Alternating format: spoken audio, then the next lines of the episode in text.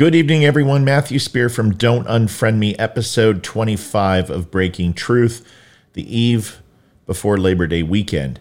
I didn't expect to do a show tonight. In fact, I was going to go live, and that was it. Last night was a long evening watching Joe Biden essentially sell the the dais of the seal of the President of the United States and our country to an ideal that is disturbing to say the least. I'll try to save my thoughts for the show. I haven't written anything down.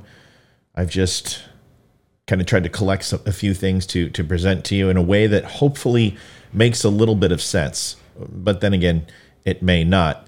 So we should say breaking speculation, breaking prognosis, breaking dissemination not truth, because a lot of this is going to be based on opinion. Stick with me. I'll be right back.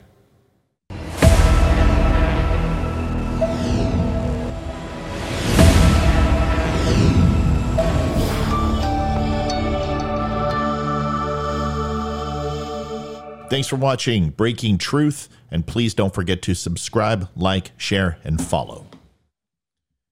Thank you so much for watching. Don't unfriend me. It's good to have you here tonight. I'm going to attempt to do something. I'm going to take this a little slower than I thought I would. I was going to put the video on of Joe Biden standing with the arterial red background, looking like something out of Pink Floyd The Wall or V for, v for Vendetta. And it seemed to be that my, my colleagues and peers, more my peers, I don't even think they would consider me a colleague, would agree that that was the first really thought that most people had who weren't in delightful glee of what Joe Biden was saying and what he was espousing. I want to make some points. And I think it's really important for people on the left and the right to understand. The right will listen to this and say, well, no, I feel this way in public and I feel this way in private. And the way that I believe what honor and tenacity and passion convey is that if you are on the moral high ground, whether you're in the minority or majority, whether your convictions match the words coming out of your mouth, you could say how you feel whether you were in public or private. And if you have to curb what you say in public, then maybe you should take some more time privately and reflect on how you truly feel. Because A, either you're ashamed and embarrassed about what you truly think, or you can't convey it effectively enough to the people who would challenge you. It's interesting because that point really falls on two sides, Republicans and Democrats in this scenario. Because if you believe that half of America are racist, white supremacists, insurrectionists, Trumpanzees, as a lot of people say, and some people are like, I, I would never say that. I've never said that about Trump followers. Yes, I know. Just as we, as most Trump followers don't scream about stolen elections and and and storming the Capitol. But this is the narrative, and it's been whittled down to the lowest common denominator.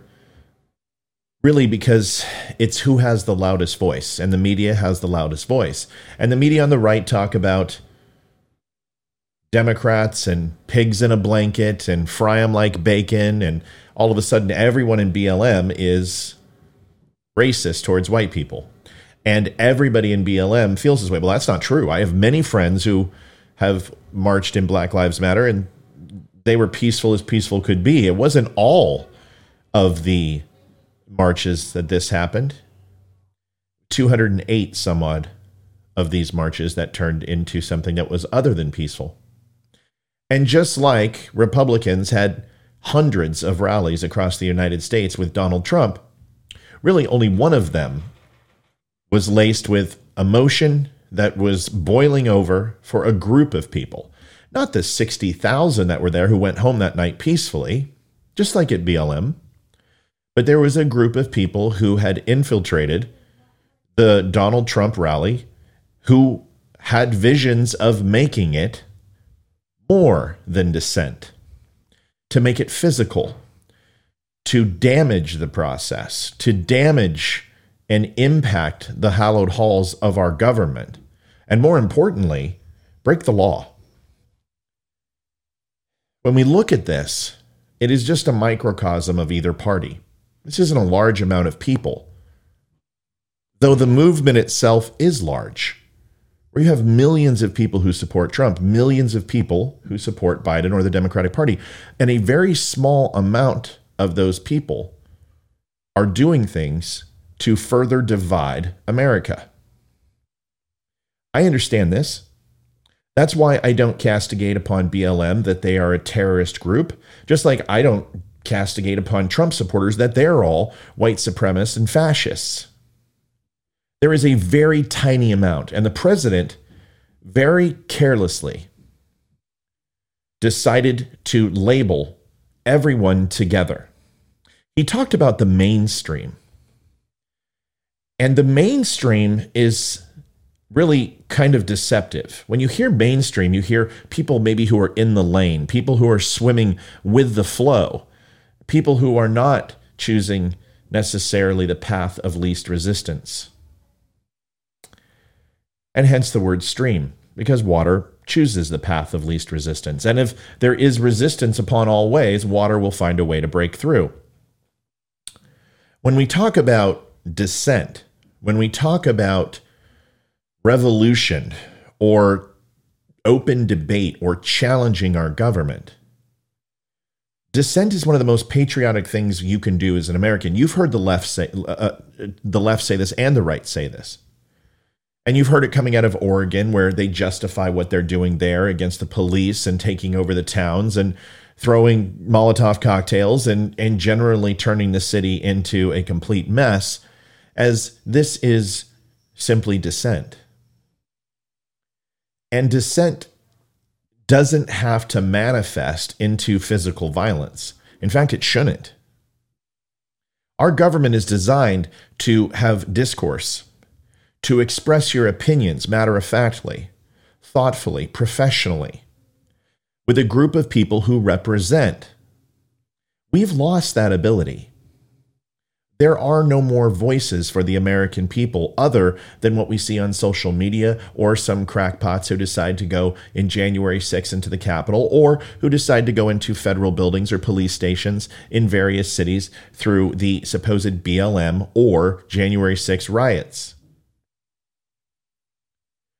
Joe Biden made no distinction last night and more importantly, not only did he not say anything that I just said and, and really lay it out of who's responsible, but he took no responsibility for his party for four years resisting to a point of dissent in areas that I would call seditious or treasonous or an insurrection against federal buildings, police officers, police stations, and ultimately that's the definition of insurrection. Not the legal, but the actual written definition is to resist against authority and manifest a physical violence against an authority. That's what took place. It happened all over the nation, but not once did any leader stand up and say that this is challenging our democracy, which is a republic. Joe Biden made no such distinction. Joe Biden used this as a political talking point in order to launch November 2022 and kick off the attack of half of America. Joe Biden spoke of words of unity. He spoke of words of coming together, but he also used divisive comments. He also used the word white supremacists and fascists. And he simply did not make that distinction that I'm talking about, that this is a small element of the Republican Party. I'm not going to sit here and tell you that the KKK and Nazi youth don't support the Republican Party now. But why didn't Democrats care about it the other 200 and some odd years of our history when they were responsible for some of the worst things in history Jim Crow, the Ku Klux Klan, Japanese internment camps, against civil rights, LBJ. Why can't we make the distinction and own what we own? Republicans most assuredly have to own what happened on January 6th. I do.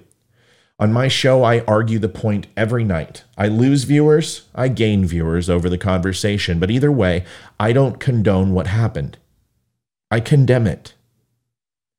The distinction that needs to be made is that yes, if we have an election, we should respect the results. Transfer peace, uh, peaceful transfer of power. Absolutely. I agree 110%, even though that's not possible. On the other hand, we also need to address the left. We need to address what's going on in the inner city. We need to address abortion, killing 62 million babies since 1970, 1976. Why is that important? Because the first time in history in the United States, we're having less children. This generation that's about to take over will be the youngest and largest generation the United States has ever seen, and they're not having kids. The United States is supplementing that with allowing border crossings at a rapid rate. And they can say that it's not happening, but anybody who watches the news that actually isn't biased will see these crossings happen all the time. Anybody who's watched an old episode of Cops can watch it as well. It hasn't changed. In fact, it's worse. Over 2 million illegals have come into the United States. There is something very important about that. And it's not that people are from Mexico. We're a nation of immigrants. We're a melting pot. And it's absolutely the through blood of America. The issue is, is when you stop having kids and Americans who have been here and generations who own businesses and understand the cities and the lands and the laws, and you replace it with people who are seeking something else than the lawlessness that they came from. We will lose our identity as Americans. Not white Americans or black Americans or red Americans, left or right or up or down or, or transgender or lesbian or gay, but Americans. And there's something very special about this country. Joe Biden didn't address that last night, his failure on the border. He didn't talk about inflation. He didn't talk about China. He didn't talk about the, the, the, the rights and the human rights violations in Taiwan or China. He didn't talk about the Ukraine. He didn't talk about the economy. He didn't talk about gas prices. He didn't talk about jobs. He talked about Trump. He talked about violence. He talked about MAGA forces. There are no MAGA forces. There are a bunch of people, and the number is argued up and down, but between 30,000 and 75,000 people in this country who are considered to be ultra far right. You can have the same number when it comes to what's on the left as far as people who consider them very far left. It is a very small percentage of the United States. And in between there, instead of having the left and the right, you have what most Americans are moderate. But that's not good enough for Joe Biden. He doesn't want moderation, he wants division. He wants the Democratic Party and he wants the Republican Party. But he wants to change what the Republican Party is and turn them into a position of hate, fascism, white nationalism, and lawlessness. And that is the farthest thing from the truth. You can look back at the last 10 years, 20 years, 100 years, and if you look at one party that riots, one party that burns, one party that dissents with violence, it's not Republicans. And it's not because we're better, and it's not because we're, we're, we're less inclined to have anger or, or frustration with our government. It's the fact and the truth that most Republicans in this country are white. You may not like to hear that, Republicans, but it's true, and have advantages that minorities do not have. And that is unfair. If you're looking to be angry at someone for that, then look at the party that minorities belong to. and it's not Republicans. You can't call Republicans the ones to blame holding minorities down when they are a part of the Democratic Party, predominantly for the last 75 years. There has to come a change. We need to stop talking about things that the other side has done. You can't get upset that you didn't get the job based on the work you didn't do. A pretty amazing quote. It's pretty simple. And it means that if you haven't put the work in, the blood, the sweat, the tears to try to bridge these gaps with people on the other side, then you can't complain about the other side. If all we do is castigate aspersions on Democrats or Republicans, call them names like Trumpanzees or call liberals libtards, it degrades the discourse. And it turns discourse into something else. It turns it into emotional petulance, essentially, temper tantrums. The United States is a wonderful country, and it's made up of some of the best people in the world. Last night, Joe Biden did something that no other president has done. He specifically drew a line in the sand and said, You're either with me or you're against me. An ultimatum. I'm not a white nationalist.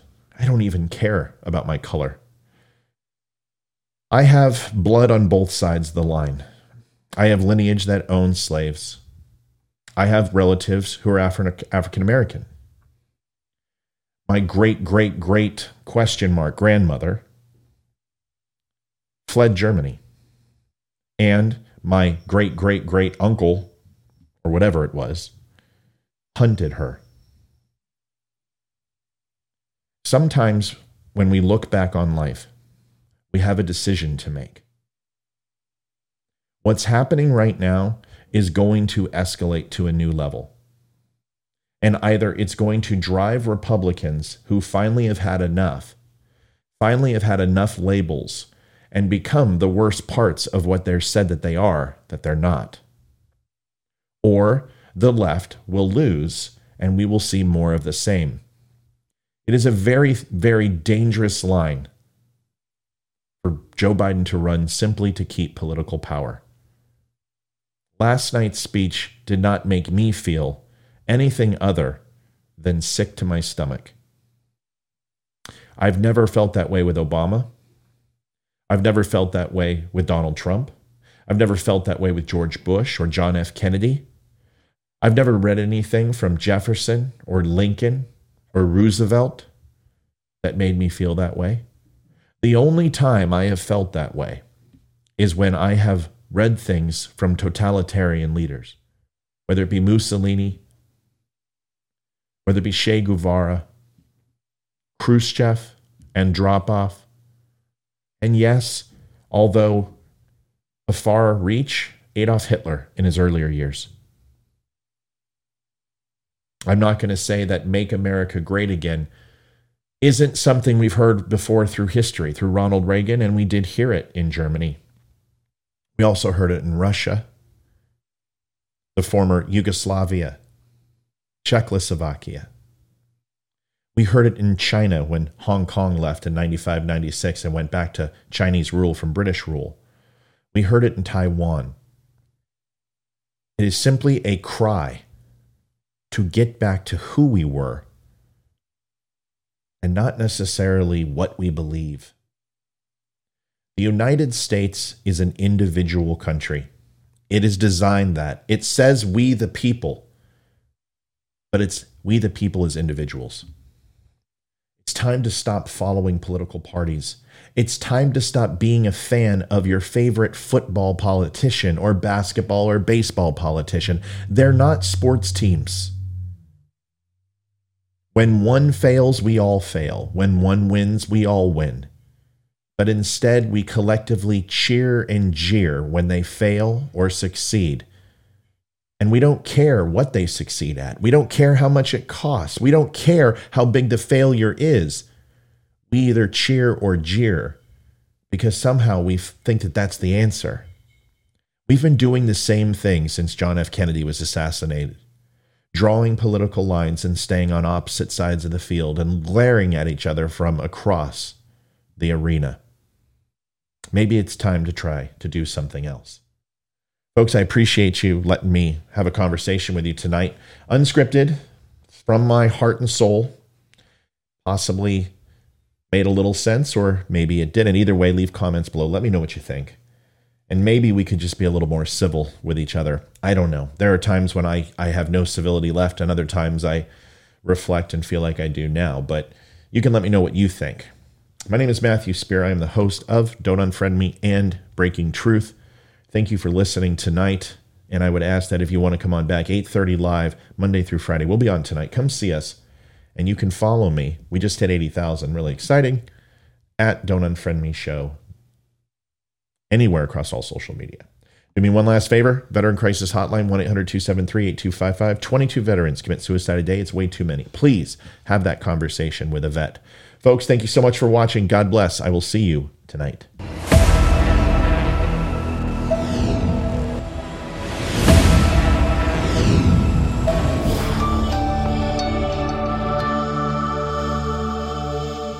Thanks for watching Breaking Truth, and please don't forget to subscribe, like, share, and follow.